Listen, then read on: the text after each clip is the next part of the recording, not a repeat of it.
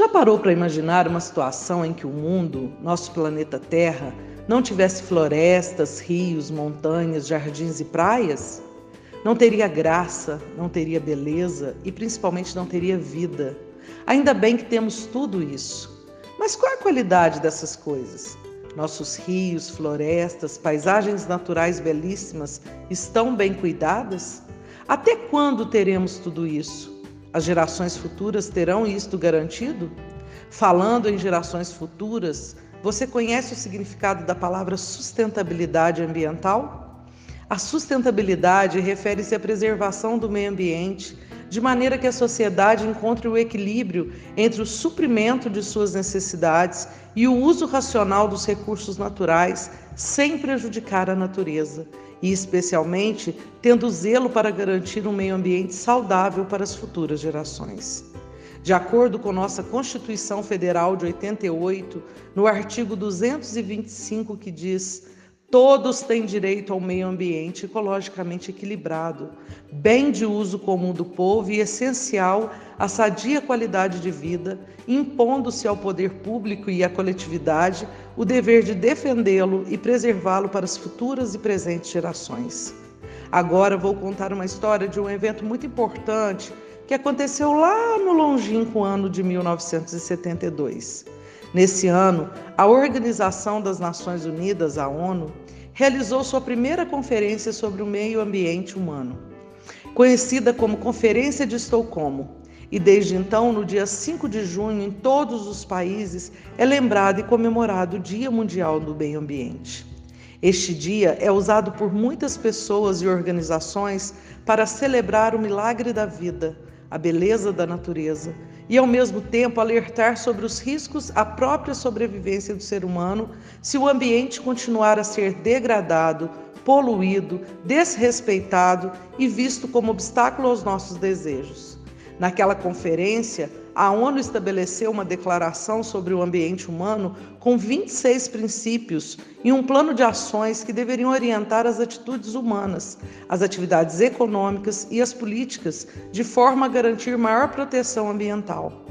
A realização da Conferência da ONU foi movida pelos problemas ambientais que ganhavam cada vez mais destaque nos anos 60 mas que continuam a afetar a integridade das pessoas e dos demais seres vivos. De fato, nosso querido planeta Terra anda passando por maus pedaços. Rios poluídos, fumaça e substâncias tóxicas sendo jogadas no ar, devastação de florestas, alimentos contaminados por agrotóxicos, extinção de espécies animais e vegetais, aquecimento global em função da emissão de gases resultantes do uso excessivo de combustíveis fósseis e do desmatamento. Associado a tudo isso, existem milhões de seres humanos passando fome, sem ter moradia ou saneamento em condições adequadas, sofrendo com as injustas situações do dito desenvolvimento. O tempo passou e, exatos 20 anos depois da Conferência de Estocolmo, aquela declaração de 26 princípios não tinha surtido efeito. Pessoas em torno do mundo pararam para investigar o problema. Foi aí que aconteceu um outro evento, dessa vez no nosso querido Brasil.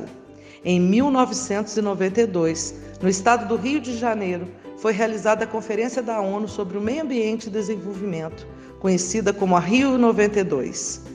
Foi uma tentativa de analisar por que o plano e a declaração de Estocolmo não tinham surtido o efeito de proteção do meio ambiente como se esperava. Houve uma conclusão em consenso entre os representantes de mais de 170 países e 20 mil participantes dos eventos, inclusive do Fórum Global 92, conjunto de eventos paralelos que reuniram 20 mil pessoas de todo o mundo, a fim de rever o conceito de progresso e desenvolvimento.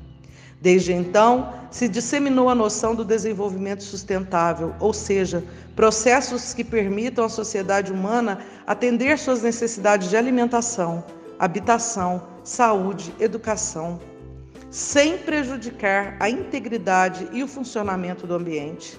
Isso exige também a visão de que o ambiente não é obstáculo ou meramente a fonte de recursos naturais exige uma atitude de cuidar do ambiente por ser fonte de bens, mas também por abrigar outras espécies vivas e que tudo isso depende também do funcionamento adequado dos serviços ambientais, como, por exemplo, a circulação de águas, o sistema climático e a produção de oxigênio, para os quais a presença de vegetação é fundamental.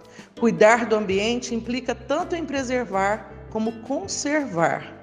Cuidar das áreas de mananciais ou de mata atlântica é importante tanto para garantir água para todos, como para proporcionar à população local condições dignas de qualidade de vida e emprego em atividades de ecoturismo, de usos sustentáveis de bens florestais.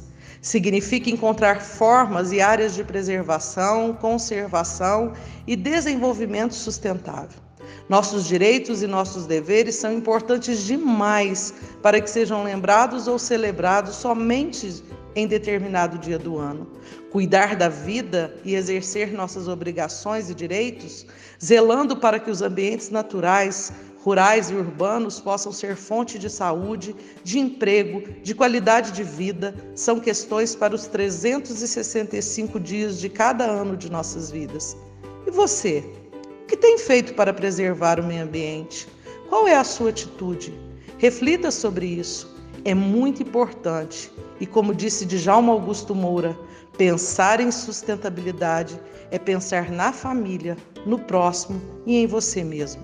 Esse foi mais um Podcras. Abraços e até mais.